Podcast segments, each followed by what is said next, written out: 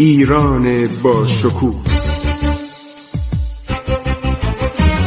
2800 سال تاریخ.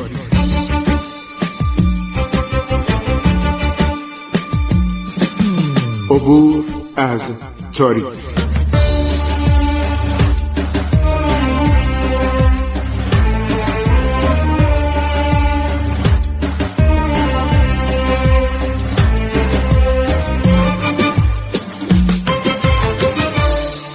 بسم الله الرحمن الرحیم. به نام خداوند بخشاینده مهربان. من خسرو معتزد هستم. به شما دوستان عزیز شنوندگان محترم رادیو جوان سلام عرض می کنم عرض احترام و درود. با شما صحبت می کنم در دوران صفویه در دوران سلطنت طولانی شاه سلیمان صفوی که ما شهود عینی زیادی داشتیم.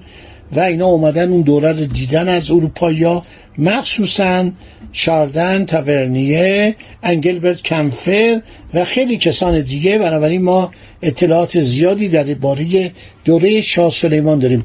مثل یک تصاویر رنگی مثل یک فیلم سینمایی هر شود کاملا روشن جلوی چشم ماست. گفتار خود را زیر عنوان عبور از تاریخ ادامه می دهیم.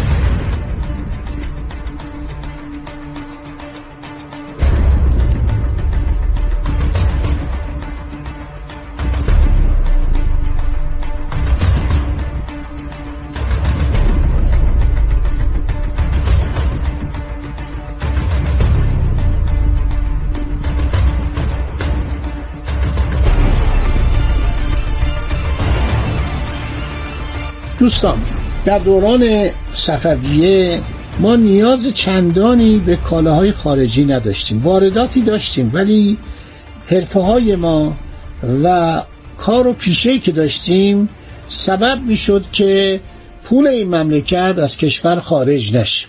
بازرگانی ابتدا جنس به جنس بود تهاتری بود بعد بازرگانی به پول نقد انجام می‌شد. سکه نقره صفوی یا خارجی وسیله مبادله بود.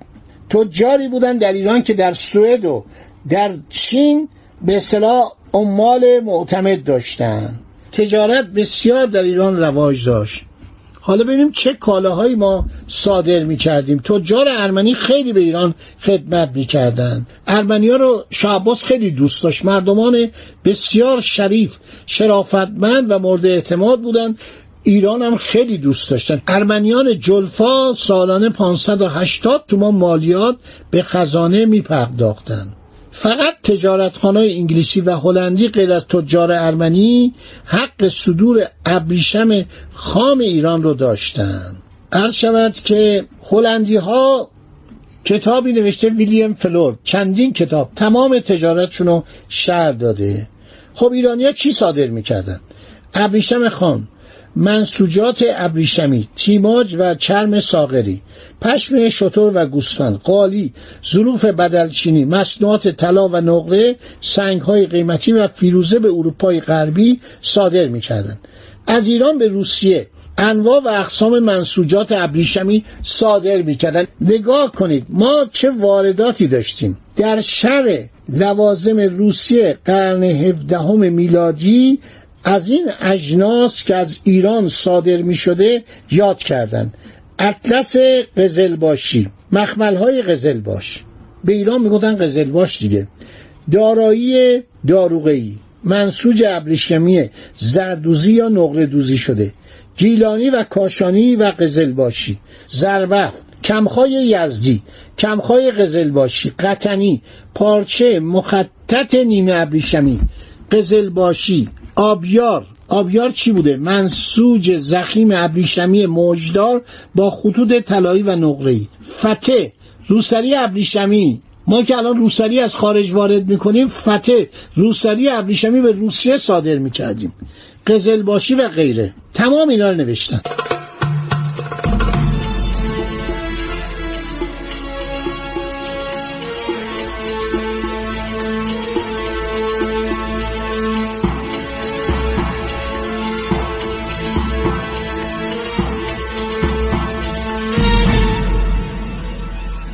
صادرات ایران. مخمل قزلباش در زمینه نقره‌ای نقش علف و برف ابریشم ارغوانی یا آلبالویی. مخمل قزلباشی در زمینه نقره‌ای نقش آدمهای نشسته و یوزپلن و جانوران. ابریشم مختلف. کمخای قزلباشی راه راه. خطای ارغوانی و آبی و راه راه. شکل آدم و پرندگان طلایی و نقره‌ای. میان آنها رده های زرد. دارایی سبز گیلانی. دارایی ارغوانی قزلباشی با نقش علفهای ریز طلایی. دارایی قزلباشی در زمینه قرمز. درخت طلایی با ابریشم. بعد ما چی صادر می‌کردیم؟ ابریشم خام و متخال پوستین و اسلحه شمشیر قزلباشی تیر قزلباشی کمان قزلباشی کمان مشدی زینوبرگ قزلباشی مروارید هرمز فیروزه و رنگها و خشکبار از ایران صادر می‌شد.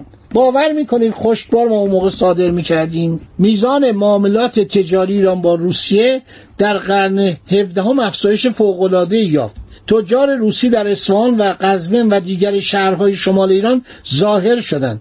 عده کثیری از تجار روسی در شماخی دائم مقیم بودند مهمانسرا و کلیسا داشتند. ابریشم و کالای ایران از طریق روسیه به لهستان و آلمان و انگلستان صادر می‌شد. ایران به ترکیه از راه بغداد توتون و مازو و منسوجات پشمی خشن از پشم گوسفند. منسوجات مختلف ابریشمی و قالی و انواع تیماج و حسیر و انواع ظروف و فولاد و آهن قطعه و میله و مصنوع و نی و مصنوعاتی از چوب شمشاد صادر می‌کرد. صدور آهن به هر صورتی از ایران به ترکیه ممنوع بود ولی هرگز موقوف نگشت. مواظب بودن که آهن رو نفرستن اصلی ازش درست می‌کنن. از ایران به هندوستان اسبان بسیار توتون به مقدار زیاد همه نوع میوه خشک و به صورت مربا ترشی به خصوص انجیر کشمش لواشک و اصاره گلها و میوه ها و مصنوعات بدلچینی و انواع تیماج و پرده صادر می‌شد. بعد هندیا به ما چی می‌دادن؟ پارچه های نازک پنبه‌ای منسوجات ابریشمی مصنوعات فلزی آج رنگ ها ادویه غذایی معطر مواد دارویی نیل هر شود اشیاء ترانزیتی کشورهای خاور دور. مقدار زیادی سکه نقره صفوی و اشیاء ساخته شده از طلا و نقره از ایران به هندوستان می‌رفت. بازرگانی ایران با هندوستان و کشورهای خاوردور رفته رفته به دست تجار افتاده بود. تجار هندی حتی در باکو و شماخی دیده می شدن. در اصفهان در آخرین ربع قرن یازدهم هجری قمری 20 هزار هندی زندگی می‌کردن به اینا می‌گفتن پانیانه ها روسیه به ایران از طریق ولگا برق خزر شماخی یا گیلان انواع خز و چرم خام و چید و ماهود و پارچه کتانی و آهن و مز و مصنوعات فلزی و شیشه و مصنوعات شیشه‌ای پوستین و کاغذ تحریر و شکر و اصل و موم و خاویار و ماهی و اصل آتشی صادر می‌کرد. صدور اصلی از روسیه بدون اجازه مخصوص ممنوع بود ولی به طور مخفی صورت می‌گرفت. کتان روسی رو به ایران صادر می‌کردند. تجار مسکو و قازان و فرنگی در بنادر گیلان در اواخر قرن هفدهم دیده می شدن. خب از اروپا ما چی می آوردیم یعنی با با اینا برابر بودیم. ماهوت می آوردن منسوجات از انگلستان هلند و فرانسه و ایتالیا. جام آینه ما نداشتیم. شیشه پنجره از ونیز. آینه خیلی مهم بود چون ایرانی آینه نداشتن و بعد این آینه ها میشکست.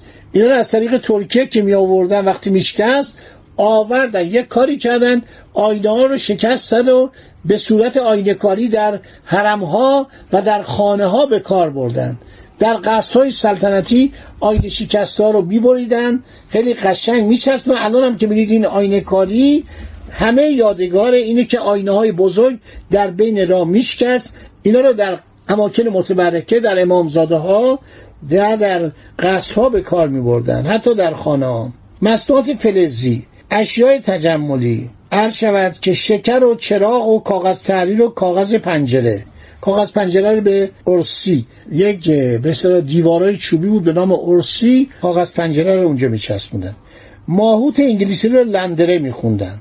یعنی لندنی عده تجار ایران در فروش این نوع ماهود تخصص پیدا کرده بودند آنها را لندر فروش میخواندن. یعنی پارچه لندنی.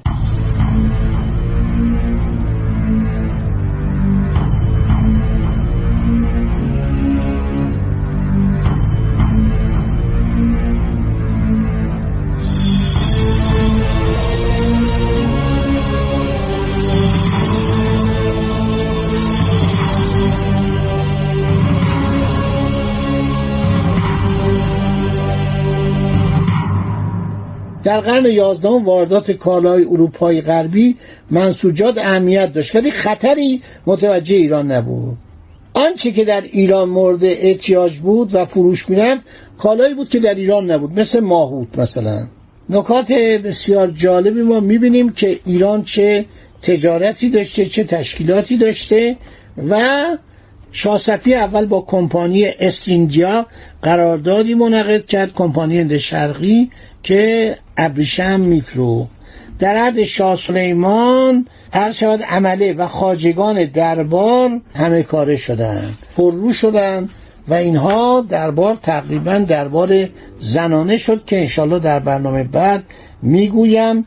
می‌خوام دوران سلطنت شاه سلیمان رو تمام کنن. هر شود که ایشون آدم مریضی بود هفت سال از حرمسرا بیرون نمیومد نقرس شدید داشت مالجه می‌کرد. آدم پرخاری بود آدمی بود که بسیار عیاش بود و کم کم در سراسر کشور هر کسی که نیرویی داشت هر کسی که قدرتی داشت قیام می‌کرد. و به تدریج در تمام اطراف ایران یک شورش هایی پدید اومد. که حالا من بعدا اینو براتون میگم و شاه سلیمان با مرگ خودش سلطنت رو برای شاه سلطان حسین فرزند خودش به جا گذاشت. ماجرای شاه سلطان حسین رو از برنامه آینده شروع می‌کنیم و امیدواریم که مرتوجه شما قرار بگیره. خب این برنامه هم تمام شد. دوستان عزیز من با شما خداحافظی می‌کنم تا برنامه بعدی. امیدوارم روز خوشی داشته باشید. عبور از تاریخ.